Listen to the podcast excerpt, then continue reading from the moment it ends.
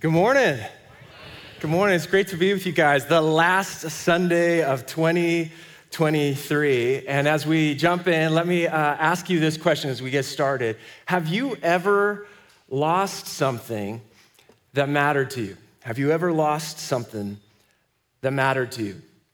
Uh, many of us are forgetful. We lose stuff all the time. A few years ago, uh, a local San Jose couple, they, they actually lost their dog, Theo, ended up making the local news. If you were around at the time, there was these posters, more than 800 posters all throughout San Jose and surrounding cities, on every on ramp, on every off ramp. You could not escape pictures of little Theo. And, and because of that, because of the prevalence of so many lost dog posters, the San Jose Mercury News actually ended up um, taking the story and reporting about this couple who had lost their dog Theo. And we discovered that they had gone to great lengths to find Theo. They actually hired a pet detective. That's a thing, that's a real thing. And they even postponed their wedding in order to focus on finding their beloved puppy. Now, some of you are already judging them, okay? You're like, $5,000 for a dog? I would never do, postpone my wedding. Some of you are judging them, but with the, the rest of us who have a soul, we are not judging them, okay? The rest of us, we get it. It, it would be different if it was a cat. but for the rest of us, we understand. I heard a boo. I heard a boo. Those of us with a soul, we understand that losing something of great value matters, and we will go after it with great lengths to find what is lost. Let me ask you again have you ever lost something that mattered to you? Maybe your car keys. Some of you in this room, you lose your car keys quite often. Maybe your wedding ring, maybe your wallet, maybe your purse. Um, my wife Lindsay and I, we have two kids, Magnolia and Moses. There's a picture of them. They're now both teenagers, so you could be praying for us as we parent teenagers. Um, but I remember when our kids were much younger, the first time we temporarily lost one of our kids. We lost Magnolia temporarily. We were at Magnolia's school Christmas tree lighting ceremony. It was her elementary school. It was dark out. It was the evening. There was hundreds of people, and all of a sudden, little Magnolia, she's just temporarily lost. We can't find her, and our minds just start spinning, and we're, you know, scouring like the whole campus trying to find her. And then my wife's like, "What about upstairs?" There was like a second story upstairs, and we went up there, and sure enough, she was there with her friends, smiling, just having a great time. We're like, Magnolia, what are you doing up here? And she's like, Well, I'm up here so I could see a better view of the Christmas tree lighting ceremony. And we're like, And a better view of mom and dad having a heart attack. Like, what are you thinking? We thought you were lost. And today, as we head into the new year, I want us to look at a story that Jesus tells about something that was lost. It's an important story, probably one of the most important and famous stories that Jesus ever told. And I think what Jesus is teaching us through this story has a huge impact for us, both as we look back at 2023 and to the new year ahead. I think this has huge ramifications, implications for our life and our faith and our future. So we'll jump in. As Finney mentioned, if I haven't met you before, I'm Andy. I'm on staff. I'm one of the pastors. For many years, I served as our South Hills campus pastor. And for the last several years, last two years, I've served as our executive pastor. And it's my honor to lead us through this last Sunday of the year, this really famous story about something that's lost. It's called the parable of the lost sheep. If you brought your Bible, you can open up to Luke chapter 15. It'll also be on the screen. Luke chapter 15, verse 1 and 2. Luke tells us this Now the tax collectors and sinners were all gathering around to hear Jesus. But the Pharisees and the teachers of the law, they muttered, This man welcomes sinners and he eats with them. So, right away, Luke is painting a picture. Before Jesus even begins to tell the story, Luke is telling us that there's three groups of people that are listening to Jesus' teaching. Uh, the very first group he calls tax collectors. We might call them upper class sinners. These are people that are commissioned by Rome, Jews commissioned by Rome to tax their own people. And not only tax them Roman taxes, but to to, to put on top of those taxes their own taxes, to line their pockets and to profit off their own countrymen. And they were loathed. They were loathed by their own countrymen, their fellow Jews. They were considered so bad that the church of their day would not actually take their money. Think about that. You have to be pretty bad for a nonprofit to not receive your charitable contributions. You have to be pretty bad. These are the first group that are listening to Jesus tax collectors, upper class, white collar criminals, citizens, okay? The second group, Luke says, are just sinners. He just uses the general word sinners. We might call them blue collar sinners, you know, just kind of a everyday run of the mill sinner. This is your Raiders fans in the room, okay? what happens in Vegas stays in Vegas, okay? And then there's religious sinners, okay? There's the Pharisees and the teachers of the law. And Luke says they're listening too. And we're told that this third group, the Pharisees and the teachers of the law, they're trying to understand why Jesus is building a faith community with those first two groups, those upper class sinners or those blue collar. Like, Jesus, why are you building a faith community with sinners, with immoral people? This had never been seen before. And Jesus responds, with the following parable Luke 15, verse 4. He says, Then Jesus told them this parable Suppose one of you had a hundred sheep and you lose one of them. Suppose one of you has a hundred sheep and loses one of them. In Jesus' day, a shepherd with a hundred sheep would have been a medium sized business. Okay, to lose one sheep would have been significant. In our times, you could maybe think of like a used car lot with 100 cars on it, and one of them goes missing. Maybe it got stolen, something like that. And Jesus says, Imagine a shepherd has 100 sheep, and one of them wanders off. He continues, Luke 15, 4 through 7. Doesn't this shepherd then leave the 99 in the open country and go after the lost sheep until he finds it? And when he finds it, he joyfully puts it on his shoulders and goes home. Then he calls his friends and his neighbors together and says, Rejoice with me. I have found my lost sheep. I tell you that in the same way, there will be rejoicing in heaven over one sinner who repents than over 99 righteous persons who do not need to repent. What is Jesus saying through this story? He's responding to these religious sinners who say, Why are you gathering a faith community of immoral, bad people? Why are you doing that, Jesus? He's responding. What is Jesus trying to say through this parable of the lost sheep? Through this parable, Jesus is declaring that the fundamental problem that he is here to resolve is not just how bad you are, but actually how bad off you are. Jesus is teaching us that without God at the center of our lives, every part of our lives, our business, our relationships, our, our, our fun time, our, all of it, our resources. Jesus is teaching without God at the center of our lives, we are bad off. He says we're like sheep without a shepherd.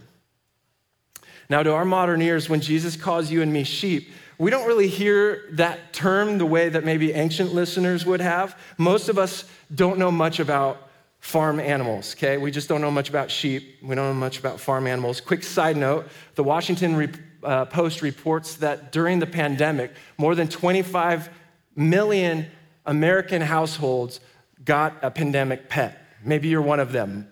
One in every five households got a pandemic pet, maybe a pandemic puppy. If I had you raise your hand, there's probably a number of us in the room. Our family, we did it too. We got a pandemic pet, only um, we got a pandemic piggy. We got a, a mini pig. This is our pandemic pig named Millie. She has her own Instagram account with like seven followers, so you can go find her. And the truth is, Millie is not that mini anymore. You can see in that picture. Okay, so I, I, grew up, I didn't know a whole lot about farm animals. I certainly am learning a little bit more. Um, but most of us, we, we haven't grown up around farm animals. And so when we hear ourselves being referred to as a sheep, we think of Shaun the sheep. We think of like cute, little, cuddly sheep. We aren't offended when Jesus calls us sheep, but to ancient ears, to be compared to sheep would have been a huge insult. Okay, in his book, Love Beyond Reason, John Ortberg helps unpack why being called a sheep is actually insulting. Okay, first of all, sheep are creatures of habit.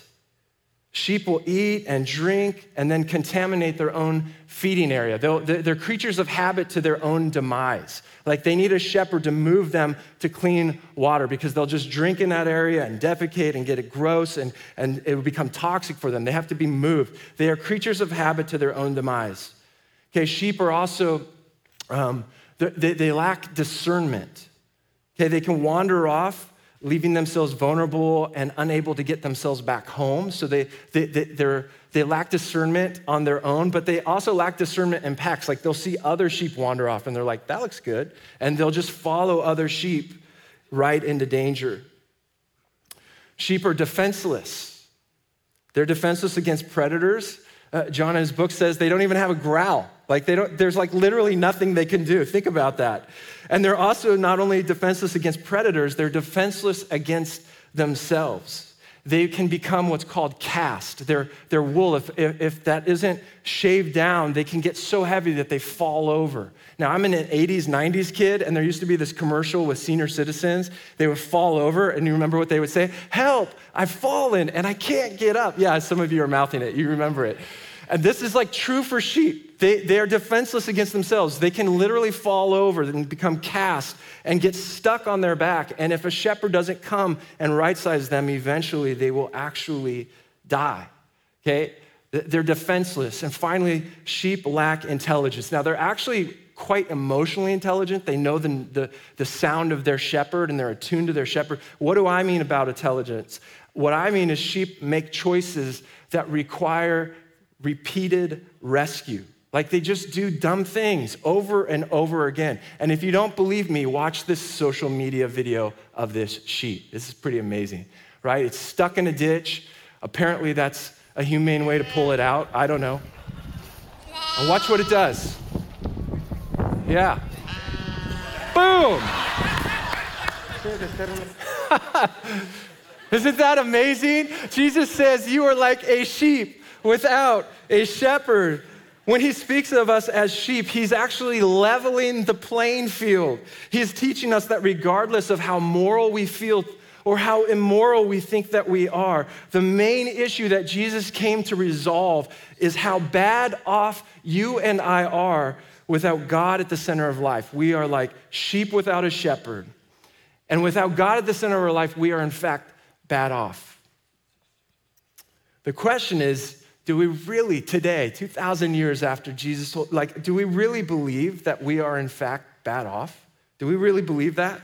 Since the Enlightenment, and especially here in tech savvy Silicon Valley, I'm born and raised here, it's in my blood. I don't think we really believe what Jesus is saying here that, that without God, like just kind of doing things our own way, like we're that bad off. I don't think most of us would describe ourselves as bad off or as lost. How do we describe ourselves here? How do we think of ourselves here? We think of ourselves as modern, right?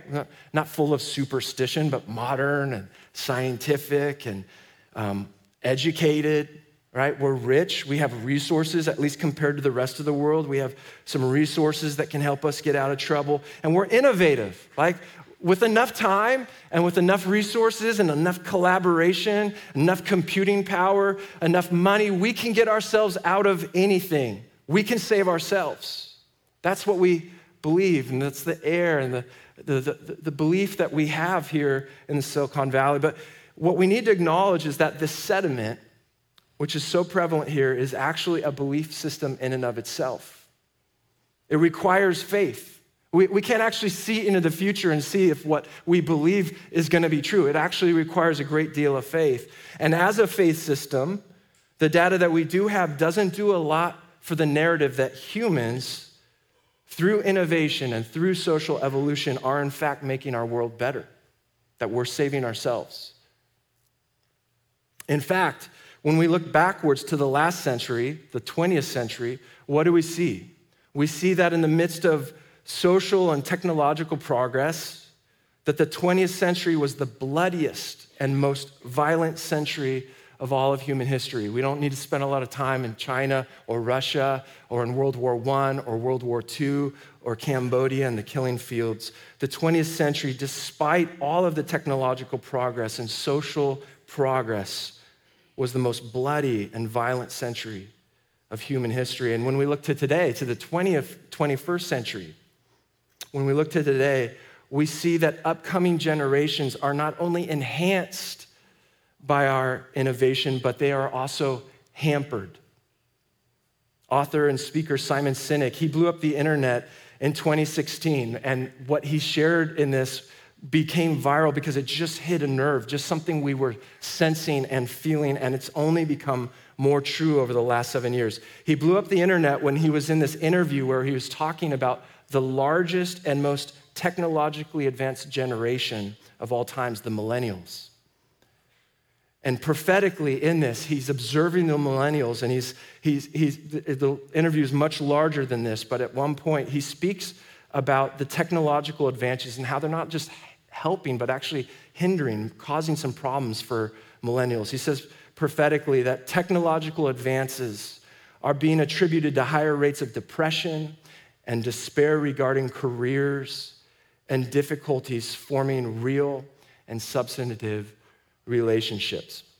Now, I recognize where a lot of us work and what we do and where we are. And I'm not suggesting here, the point of this message is that innovation is bad. No, I think actually God has wired us to, to bring our best and our, our best creativity, our best resources, our best hustle to make things as good as we can. Is innovation bad? Is that your point, Andy? No, innovation is not bad. But I think what we're learning here is that innovation as a faith system is bad.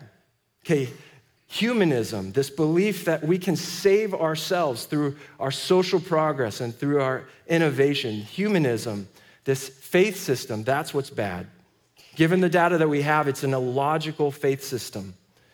The teachings of Jesus are actually more realistic, more logical, more in line with the overwhelming data that we do have that we are, in fact, sheep and we aren't saving ourselves. We are bad off. To use traditional Christian language, it's that we are, in fact, lost, lost in our sin alone and in need of an outside intervention, God's grace. And yet there's hope. Jesus says something pretty incredible here. He says, We have a shepherd. You know, millions of Christians around the globe just gathered together to celebrate Christmas. And at Christmas, we celebrate, we remember that God became man, Emmanuel, God with us, Jesus. And he took a lowly job. He came, Jesus came to become our shepherd. And from the passage, what do we see this shepherd do? In verse 5, Jesus says that he's come to seek and to find us. A good shepherd seeks and finds us. You know, this is really good news because a lot of people think that you have to go and find God. Like you have to do the spiritual hustle. You have to go on some hike. You have to drink some sort of like mushroom infused tea so that you can find God. And the great story here, the story of the gospel, the good news is that God loves you enough to meet you exactly where you are. He has come to you. He has come to me. And He loves us enough to not just meet me and you where we are, but He actually doesn't leave us there. What is the second thing Jesus does like a shepherd? He picks us up and He carries us home, home to where there's healing, home to where there's life, where there's provision, where there's community. You know, when a sheep is lost, a shepherd will actually put the sheep, just like that picture, over his shoulders and he'll walk it home. He does all the work to bring that sheep home. You know, it's pretty interesting. Um, we know historically Jesus didn't just stay a little cute baby in a manger scene. He grew and he lived this perfect life, but he would be tried as a Roman criminal and he would be um, sentenced to crucifixion. And on his way to being crucified, Jesus carried a cross that historians interestingly say weighs roughly the same weight as an adult sheep. What's happening? What do we believe as Christians? What do we understand? What do the biblical writers tell us? That Jesus, as he carried, our shepherd, carried our cross, he was bearing our weight, our sin, our broken relationship with God on his back. He did the work. He was carrying us home. Isaiah says it this way All of us, like sheep, have strayed away. We've left God's paths to follow our own. What is Isaiah saying? He's just saying, like, hey, we've all chosen to just kind of do life our way, to keep God at arm's length. And yet, the Lord laid the sins of us all on Jesus' back. He carried us home, He did the work to restore what was broken. our relationship with the Father. What Isaiah is saying right here is so important. He is saying that sin, at a fundamental level, is not about bad behavior. Sin, at a fundamental level, is about a broken relationship with the God who knows you, who loves you, who created you, and who has moved towards you in the person of Jesus to repair that broken relationship. Sin is about a broken relationship with God. It's, it's about choosing to do life alone. When my son Moses was a, a lot younger, I took him to the barber for the very first time. And uh, he was pretty nervous about his first haircut, as lots of little kids are. There he is. Man, I miss those Cabbage Patch cheeks. You know, they, they grow out of them. And I remember just kind of plopping him in the chair, and I sat across the room, you know, in the waiting area, watching attentively. And honestly, I'm not sure who was more nervous or excited, like me or him. Um, I remember watching the barber put a little apron on him and you know spray his hair down and begin to comb his hair and kind of observe like how his hair grows. And Moses was totally into it. He was staring into the mirror, watching like everything that was going on in front of him. And then I remember as the barber picked up those electric trimmers, right? You know, and for a little kid, I mean, it's logically like this is like a power tool that they have never seen coming right against their face, right? There's just kind of a natural reaction of panic. And I remember his little body tensing up and like, what is happening? And then I watched his eyes just kind of like zoom through the mirror, just darting through the mirror looking for something. And eventually his, ear, uh, his eyes locked onto mine. And I remember him looking and finding his father looking back at him in his fear, in his anxiety about the future, about what's going to happen next. I remember him just seeing me, seeing him.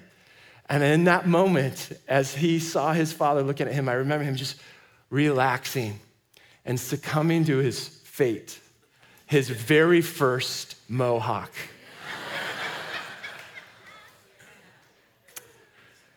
and as I sat there, in that barber shop looking with looking at Moses, locking eyes with Moses, I, I tried to recall how things had been when I was growing up. I tried to recall the look of my father. I tried to remember him sitting in the chair staring at me. And I quickly realized that when it came to memories of my dad, I was pretty much bankrupt. At that moment, I realized my dad never took me to the barber. In fact, I realized in that moment how few memories there were of my dad attending the very seemingly small moments of my own life. Moments like getting my first haircut. And it was at that moment, staring at my son, I was hit with the reality that I had grown, I had grown largely without the presence of my own father.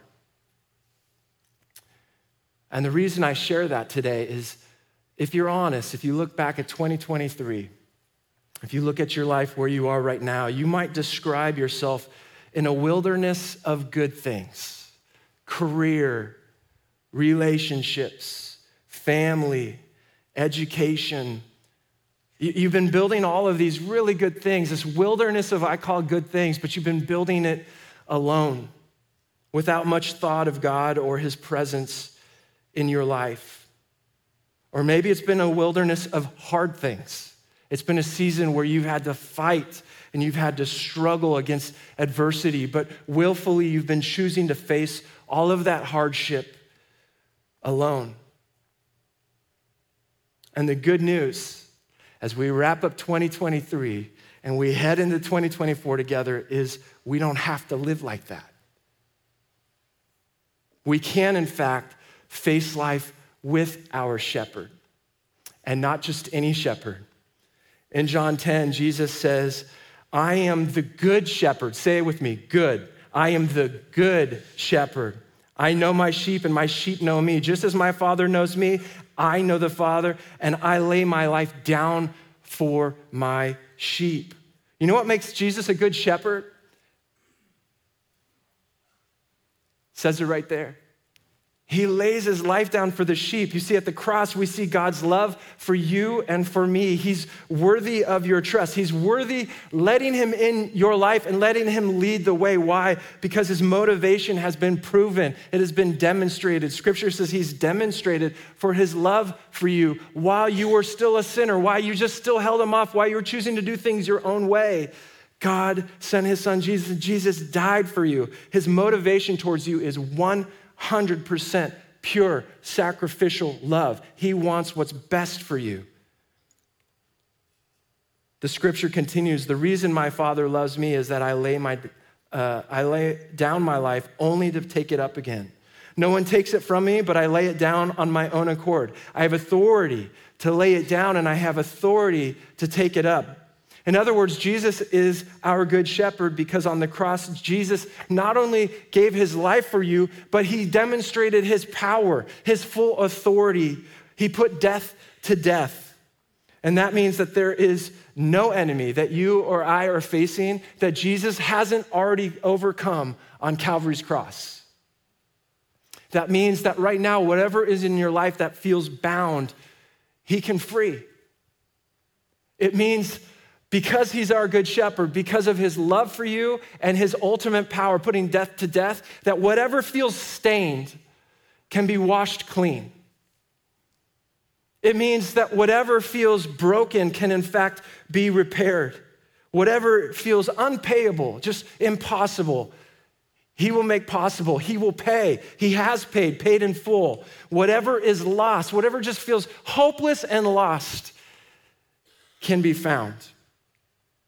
This is the good news as we wrap up 2023, head into 2024 that we have a good shepherd and we don't have to do life alone. So, as we wrap up, I'm just going to invite you to consider this question Are you bad off? Are you bad off? Meaning, are you trying to live life without your good shepherd?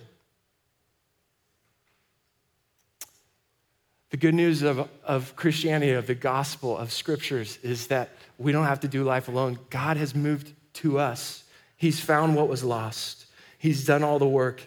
He's made a way through Jesus to carry the weight of that broken relationship, to overcome the weight of our broken relationship, sin, death, so that we might know Him and know Him in every part of our life. He's found you. And he doesn't say, hey, here's the way. He says, I'm the way. And there's really two responses. We can say, ah, that's pretty cool, but I kind of still believe I'm not that bad off, and I'm just going to keep doing life alone. We can do that. Dallas Willard says the reason we do not run to God is because we do not know how much trouble we are in. We're like that sheep. We're like, thanks. And we just jump out of the ditch, boing, boing, boing, and then right back in. That's one direction we can go. The second invitation is just to turn around and to call out like a lost kid and invite God's love and his forgiveness and his healing and his leadership to saturate every part of your life. I'm going to invite the band to come on up. And as they do, I'm going to invite you to go ahead and just um, bow your head and to close your eyes. And if you're anything like me, it's been a whirlwind of a couple weeks here, a whirlwind of a year. And I just want to speak to two groups. We have the time. I just want to speak to two groups that are here today and just give us a little moment to reflect. With your head bowed and your eyes closed, I, I want to speak to those of you who have said yes to Jesus. You would consider yourself a disciple of Jesus, a follower of Jesus. And I just want to invite you, based on this scripture, to, to pause and ask yourself as you head into 2024 you know, Jesus says here, My sheep hear my voice. I just wonder, is there, just in this moment, in this space, is, do, could you hear his voice perhaps inviting one area of your life to become more open to his leadership? Is there one area in your life where Jesus is inviting you to let him lead, to lead more fully? A relationship, maybe a, a, an emotion, some, an unredeemed emotion, anxiety or fear or, or anger or bitterness. And his voice, he, You know his voice. He says, My sheep know my voice. He's inviting you, hey, let me lead you in that area.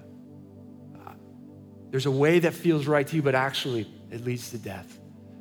I'm your good shepherd. You could trust me. He wants, he wants to lead you. Maybe it's, maybe it's your career. Maybe it's actually he's leading you to build something incredible. And there's a lot of adversity and challenge, and you just need to be reminded you're not building that alone. I don't know what it is. Maybe it's a, it's a health condition.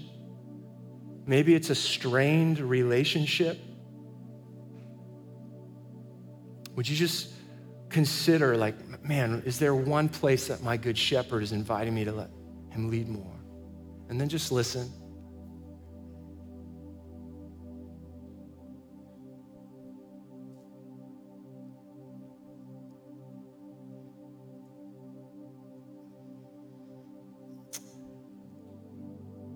And then as you find that thing, that area that he's inviting you to let him lead more, I wonder if you would just, not, not to me, not to anybody else in the room, but just raise your hand and say, Jesus, I'm committed to letting you lead in this area and all areas, but certainly this area that you've brought to my heart and my mind. And just raise your hand. Just say, Jesus, as I move into 2024, yeah, yeah, I see you all over the room. Yeah, I'm a follower of you, but it's hard to follow. There's times I don't want to follow. You're asking me, yeah, I see all the hands. Let me just pray for you and for me. God, thank you. Thank you that we have heard your voice, that we've turned towards you, and yet we have discovered that it's not always easy. It's not always easy to continue to trust. But I just pray over my brothers and sisters for the hands raised, the ones that I could see, the ones I couldn't see. Jesus, that you would continue to be our good shepherd in 2024, Lord.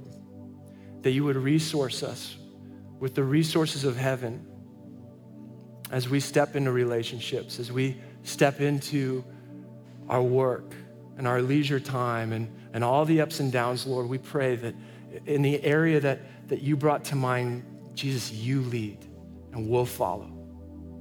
We promise to listen to your voice. And with every head bowed and your eyes closed, it would be pastorally, it would be pastorally irresponsible of me to not invite somebody who's never said yes to Jesus to say yes to him right now. So I want to speak to a second group of you today who've never said yes to Jesus. But as you uh, were listening, you would say, like, man, that's me. I have been living life without God, I, if, if I'm honest, and I don't really want to do that anymore. I want a fresh start this year. I want God's love and power in my life. I, I, want the good news of the gospel for God to meet me right where I am, right here in this seat, right here and now, and to receive his forgiveness and his healing and his restoration and this new life. He leads, I'll follow. If that's you today, if you'd like to say yes to Jesus, you've never said yes to Jesus before, would you just raise your hand? Say, I'm here I want to respond to the offer that Jesus has uniquely, to have him bear the weight of my guilt, my shame. I want to say yes to Jesus. Just raise your hand right now if that's you.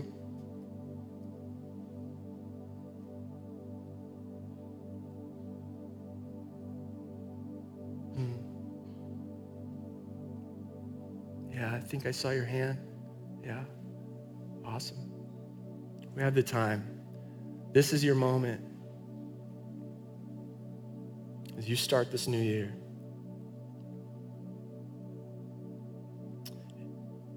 If that's you, you just simply, scripture says, your work is to just believe, to admit your sin, to confess your sin, and, and to turn out to, towards Jesus and believe the work he's done on behalf of you. And then turn away from that old self oriented life and, and to be committed to living this God centered life. I pray for um, anyone in the room that made that decision right now. I thank you, God, that as a church, over this last year, we've seen more than 128 people say yes to Jesus for the first time, another 100 recommit their lives to Jesus over this last year. Lord, thank you that you are the good shepherd. We look forward to 2024, the work you're going to continue to do in our church as we learn and live this way of Jesus together. Jesus, be our good shepherd. Amen. Amen. Well, we're going to continue in worship through communion, and communion reminds us of a lot of things. But today, as we take communion, um, we're reminded that we're bad off without Jesus, without our good shepherd. That we need him not just once, not just daily, not just weekly. We need Jesus all the time. We need our good shepherd. And so I'm going to invite you to go ahead and to take this communion cup and to open up this bread. The bread represents Jesus' body. Jesus spared no expense. Yeah, come forward if you need to get a cup.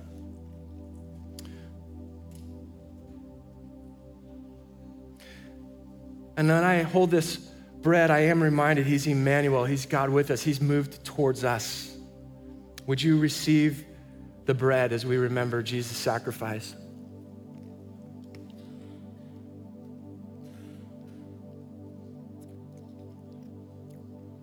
You can open up this other side. The juice represents his blood, the, the covenant, the new covenant for our sin. He's spared no expense so that we would not do life alone, but we would actually know the love of our Father, that He would be the center of all that we do. And in that, there's great hope. Would you receive the juice as we remember His blood spilt for the forgiveness of our sin?